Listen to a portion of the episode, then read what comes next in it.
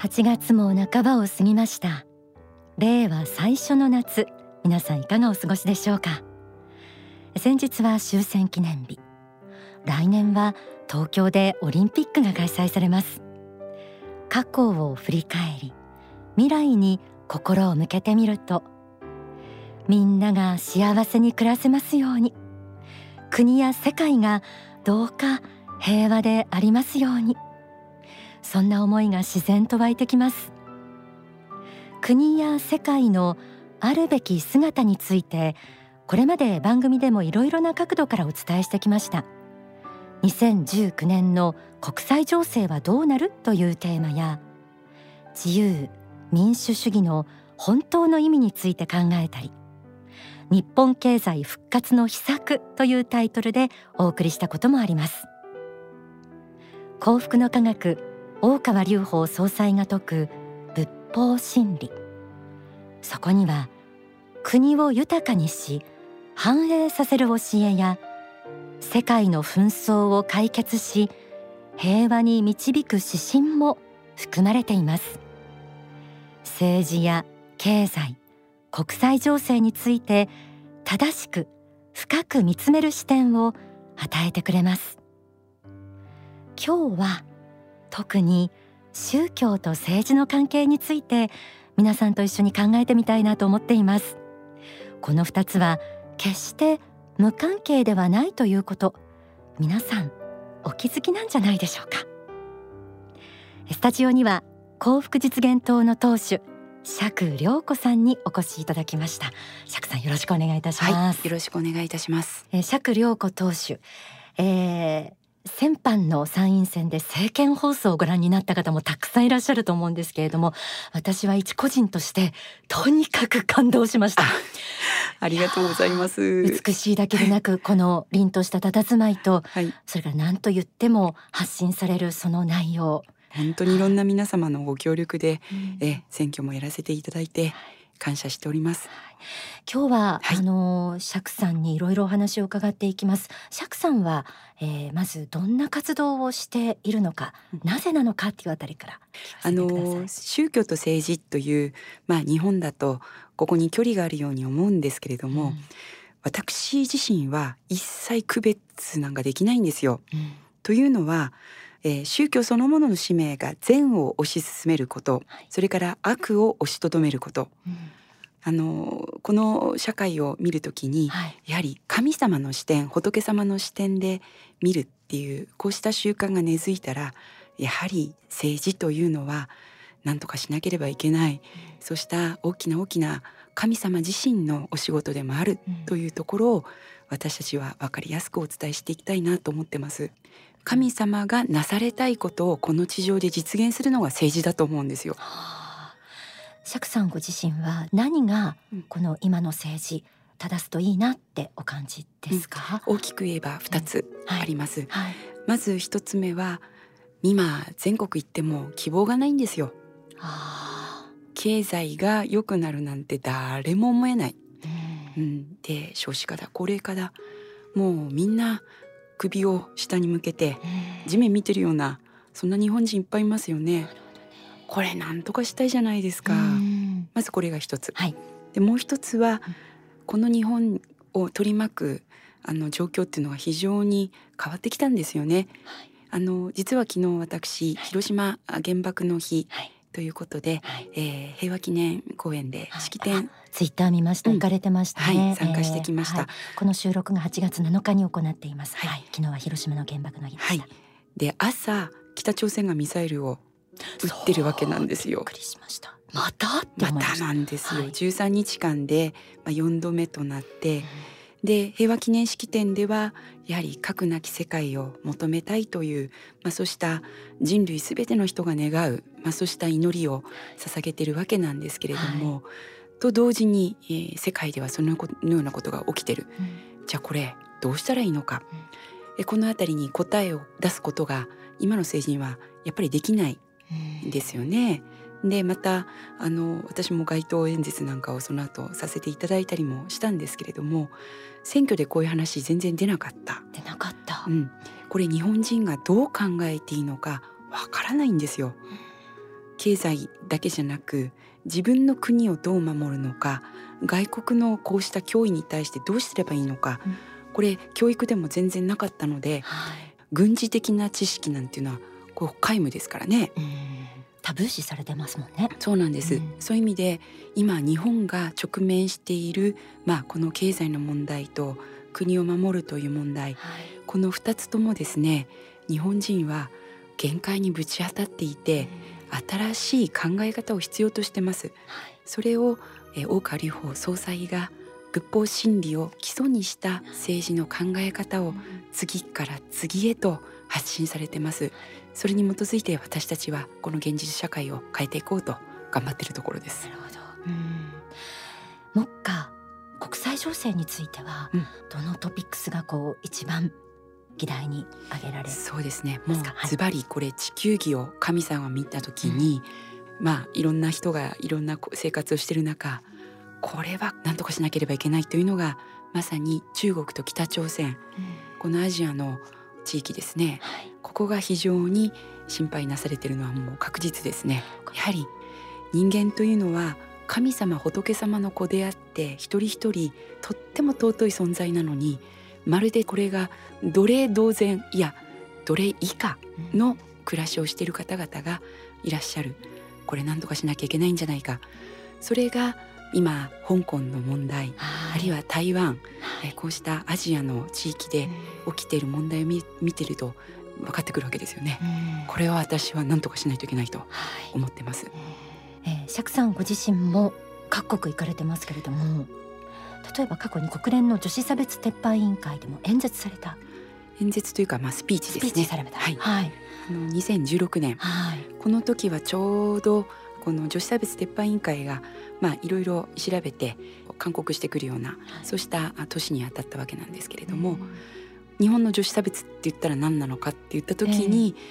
まあいわゆる戦中のですね、えー従軍慰安婦はい。の問題、20万人の女性たち少女あの大陸でっていう朝鮮半島でっていう話があるわけなんですけれどもこれが本当なのかどうかっていうのであのちょうど朝日新聞がねはい。謝罪をしたあ時だったのでそうでしたね。はい。ちょうど私も行って、えーえー、1分間ですけれども英語でスピーチを、はい、してきたことがあります。それはあの日本はそのように言われていることはやっていないというスピーチだったわけですす。でね。で、うん日本は女性の天皇もいるような国だ、うんこれ世界中知らないんですよ。とにかく女性差別をする国だっていうことを、まあ、考えていらっしゃるあのようなあ方々が多いんですね。だから慰安婦の問題の真実を杉山審議官が話をしたりするともう肩をすくめて女子差別撤廃委員会の委員たちがうん。あの話をしてるのを私も見てはい。ちょっとショックでした。うん。日本は本当に誤解されてます。うん。これをやはり女性の口からはっきりと申し上げるのは大きな意味があったんじゃないかと思います。うん。はいそれだけではなく釈さんは本当にたくさんの活動をされています。あのこうした政治的な活動の中にえ宗教的視点が必要なこと釈さんはどのように皆さんに説明されてるんでしょうか、あの、はい。この神様の視点っていうのが実は世界では当たり前なんですよ。政治の奥に神様の理想があるっていうのは。えそれはどういうことかっていうと、神様が星を作り宇宙を作りこの地球を作り人間を作った、えその神様が私たちに対してこの地上をどうしようとされているのかっていうのを考えた時にこれは変えなければいけないっていう、まあ、こうした発想をですねみんな持ってます。今香港でデモがありますけれどもあのこの香港で、えーマーティン・リーさんというイギリスのですね、えー民主活動のですね精神的支柱になっている弁護士さんがいます。はい、この方が言ってました。うん神はこの中国の抑圧に対して許しはしないだろう。世界は必ず変わると。あの中国は自由な国に必ずなるだろう。うん。神はそう願われてるはずだっていううん。こういう確信ですね。えやはりうん。その政治的な指導者は宗教家のやはり指導を受けてますよね、ええ、仏教なんかもうん古来からブッダの指導のもとで、そうですえねえ、マガダ国とか、そうだ。ええ、コウサラ国の国王がいたわけですからね。ええ。そう考えた時にやはりもう一度神様仏様の視点でこの地上を見る、まあ、そういう政治を考えていこうではありませんか？という、まあ、そうした情熱は組めども尽きぬという感じで、そのために生まれてきたと思ってます。番組をいつも聞いてくださってる皆さんは今の釈さんのお話もう大きくうなずかれているかなと思います。ただまだ誤解や理解されていない足りない部分もたくさんあってこの番組ではそうしたこともこれからね本当に機会を作ってたくさん発信していきたいなと思っています。こうリスナーの皆さんにさらに元気になっていただくこととしてその日本がこう持っている何かポテンシャルというかそういうものがあったらあの教えてください。はい。日本のポテンシャルはですね、はい、ズバリ人だと思います、うん、まだ目覚まし時計がなってないような状況ではあるんですけれども、う。ん、えあのここから日本人が自分の頭で一人一人が自分の国がどうあるべきかあるいは自分の国が世界に対してどうすべきなのか、うん、自分のこととして自分事として考えられるようになったら全然変わってくると思います。世界のためにお役に立つ日本になれるんですよ。自分事として世界の問題を考える日本人。こうした世界の、うん、背負って立つような人材がこれからいっぱい目覚めてくると思います。私たちはそんな時代を作っていきたいと思ってます。はい。えーと、釈さんのお話でも、うん、宗教がこう政治のその上位概念にあるっていうお話がありました。おそらくそれは教育もその包摂するというか、うん、に入るっていうことですよね。うん、あの結局神様の目から見た時に、自分を振り返らないと反省なんかできやしないですよ。人の見てないところでね、悪いことをしてもお咎めなしですかっていうことになりますよね。やはり世界を正しく導いてきた偉人たちはみんな神様仏様の心を知ってたとしか言いようがない、はい、そうした人たちがいっぱいあのいらっしゃいますね。私たちもやはり政治のリーダーには徳がいると思ってます。はい、林間であるとか聖徳太子であるとか日本だと吉田松陰先生であるとか、まあ、そうしたあ思想的なあの教えを説く方のもとでですね、えー、やはり政治というものを花開かせていく、まあ、それが今日本が次の時代を開いていけるかどうかのやはり大きな試金石になっていると思いますね。釈さんは、えー、夢志、うん、えー、どんなものがあるんでしょう？そうですね。あの私も中国のやはり人権弾圧これを終わらせたいという思ってます、はい、やはり人間として許せないと思うようなやっぱりそういう状況が広がっておりましてですね。もっと何とかできないかなっていうのはずっと思っておりますね。ウイグルの問題はい、ウイグルやチベットの問題、香港の問題、はい、えー、それから台湾の問題、はい、そしてそれが必ず日本の危機になってきます。うん、えー、これ何とかしたいなと思っていつつ、うん、それから来年に向けてですね、はい、まあオリンピックも来ますけれども、うん、世界のリーダーになる日本の青写真をバンバンもっと出していきたいなと思うんですよ。そしてみんなと共有したいですね。そうですね。世界はどんどんこれから変わってきます。はい、そうした中、日本人だけが地面を見ながら歩いてちゃいけないんじゃないでしょうかね。うん、え、やっぱみんな顔を上げて、うん、そして夢を描く時代、こうワクワクするようなね日本をね作っていきたいと思います。そのためにはやっぱりですね、周りがどうあろうと、これが信じる道だとちょっとバカだバカだと言われながら貫くような人間が必要じゃないかなと思います。え、私その先頭に立ちたいと そんな気持ちで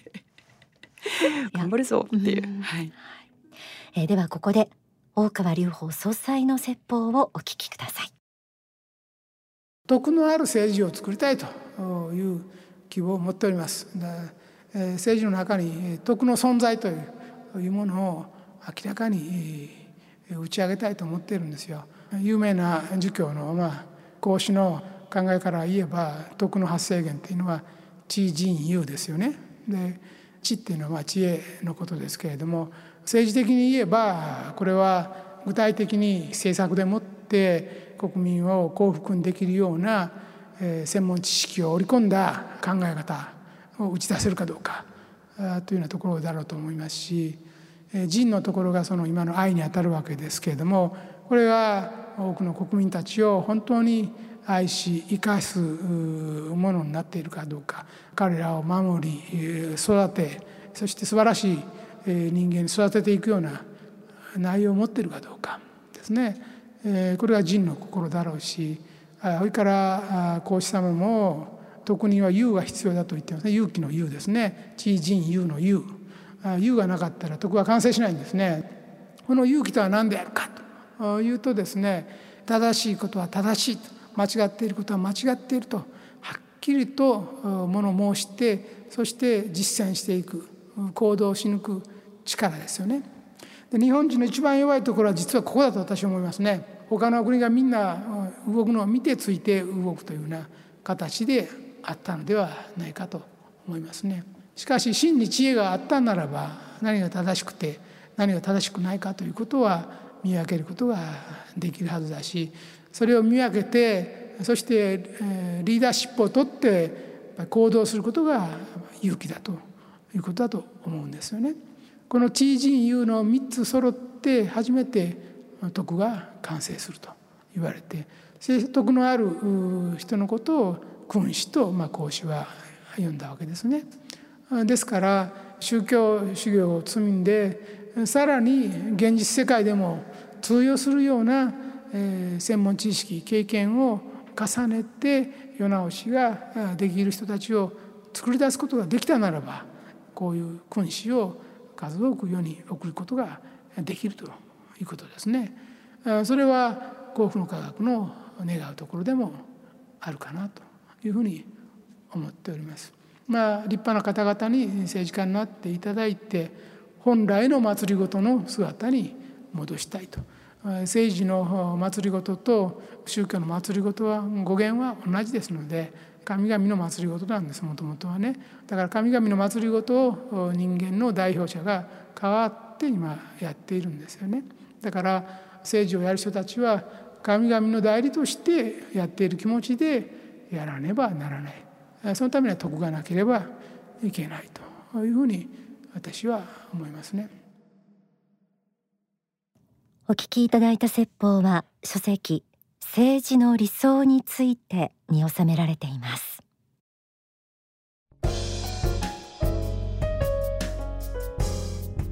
立党から10年幸福実現党党首の釈良子さんを迎えてお送りしています、えー、釈さんは料理が得意ということで。ねあのツイッターもよくあの 拝見してますし。お好きなんですよね？お料理。うん。あのー、料理は自分で作ります、うん、だからお弁当を買ってきて、はい、夜食べるみたいなことはないですね、うん、それ昔からですか？うちに田舎がお弁当屋なので。そっかお弁当それ以上食べたくないくらい食べてるので えあの家にいる時は自分で作ります。なるほど。全部作ります。最近ハマっていることは何ですか？ハマってるというかですね私ずっとハマり続けているのが温泉が好きなんですよ、はい、あの日本中いろいろ行きますよね、はい、でできれば温泉に入って帰ってきたいんです、はい、日本って素晴らしいなと思います。もうそれでね夏におすすめの温泉があります、はい、ぬるい温泉。来た。ぬるい温泉があるんですよ。はい。え源泉の温度がもともと低い温泉が。天然でぬるいのがあるんですか？でそういうの頃に行きますと、はい、延々入れますからね。で涅槃の境地を垣間見るみたいなですね。ちょっと深くなってきましたか。冗談です。ちょっとシャレですよね。さすが。で 例えば静岡県に神波温泉ってあるんですよ。はい。夜中ずっと入ってたら宿の人に電気消されちゃって気づかれなかったっていうえそういうくらいどんだけハマってるんですか、はい、なのでねぜひあのぬるい温泉にはい行きたいなと思ってますはいありがとうございます、えー、まだまだお聞きしたいんですけれども続きは YouTube で上げさせていただこうと思っていますえー、もう本当話は尽きないんですけれども、はい、またぜひおいでいただけますでしょうか、ありがとうございます、はい、またお手合わせを願いたく、はい、こちらこそです。本当にありがとうございました、胸を借りました。はい、はい、国実現党党首釈良子さんでした。ありがとうございました。ありがとうございます